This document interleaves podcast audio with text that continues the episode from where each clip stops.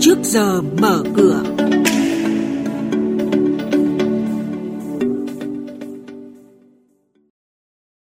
Thưa quý thính giả, trong chuyên mục này sáng nay các biên tập viên Đài Tiếng nói Việt Nam sẽ thông tin những nội dung đáng chú ý đó là lạm phát và chính sách tiền tệ, ngân hàng nhà nước trích dự phòng bao phủ nợ xấu, cùng với đó sẽ là nhận định thị trường hàng hóa thế giới.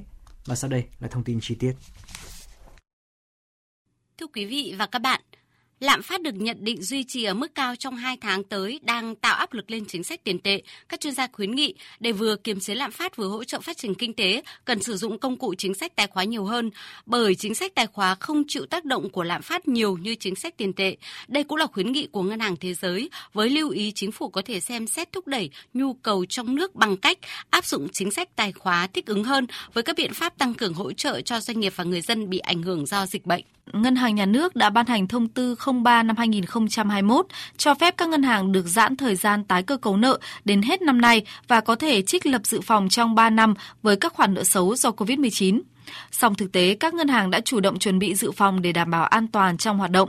Đơn cử, ông Nguyễn Xuân Thành cho biết Vietcombank sẽ là ngân hàng thương mại đầu tiên thực hiện trích lập dự phòng rủi ro, song toàn bộ theo quy định của thông tư 03-2021 để bao phủ nợ xấu.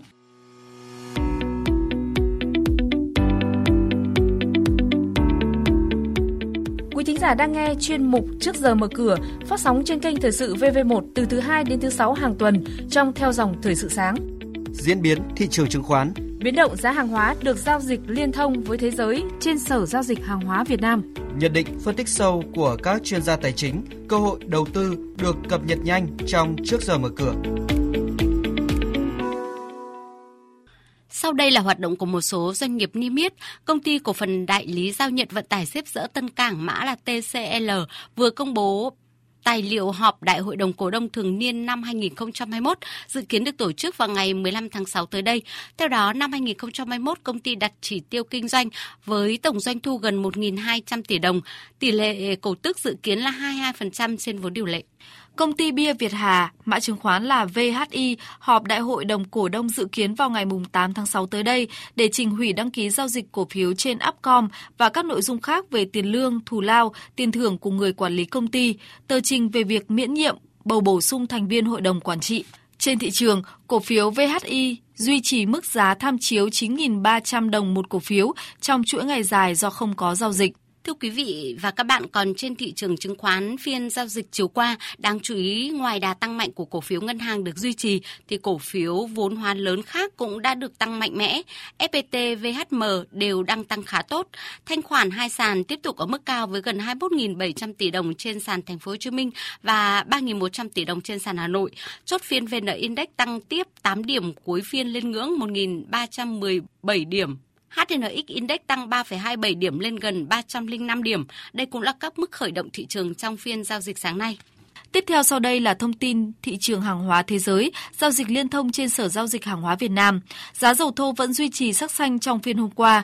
Cụ thể, giá dầu thô WTI tăng nhẹ lên 66,18 đô la Mỹ một thùng, còn giá dầu thô Brent dao động khoảng 69 đô la Mỹ một thùng. Chỉ số MXV Index năng lượng tăng nhẹ lên 0,5% lên 2.907 điểm.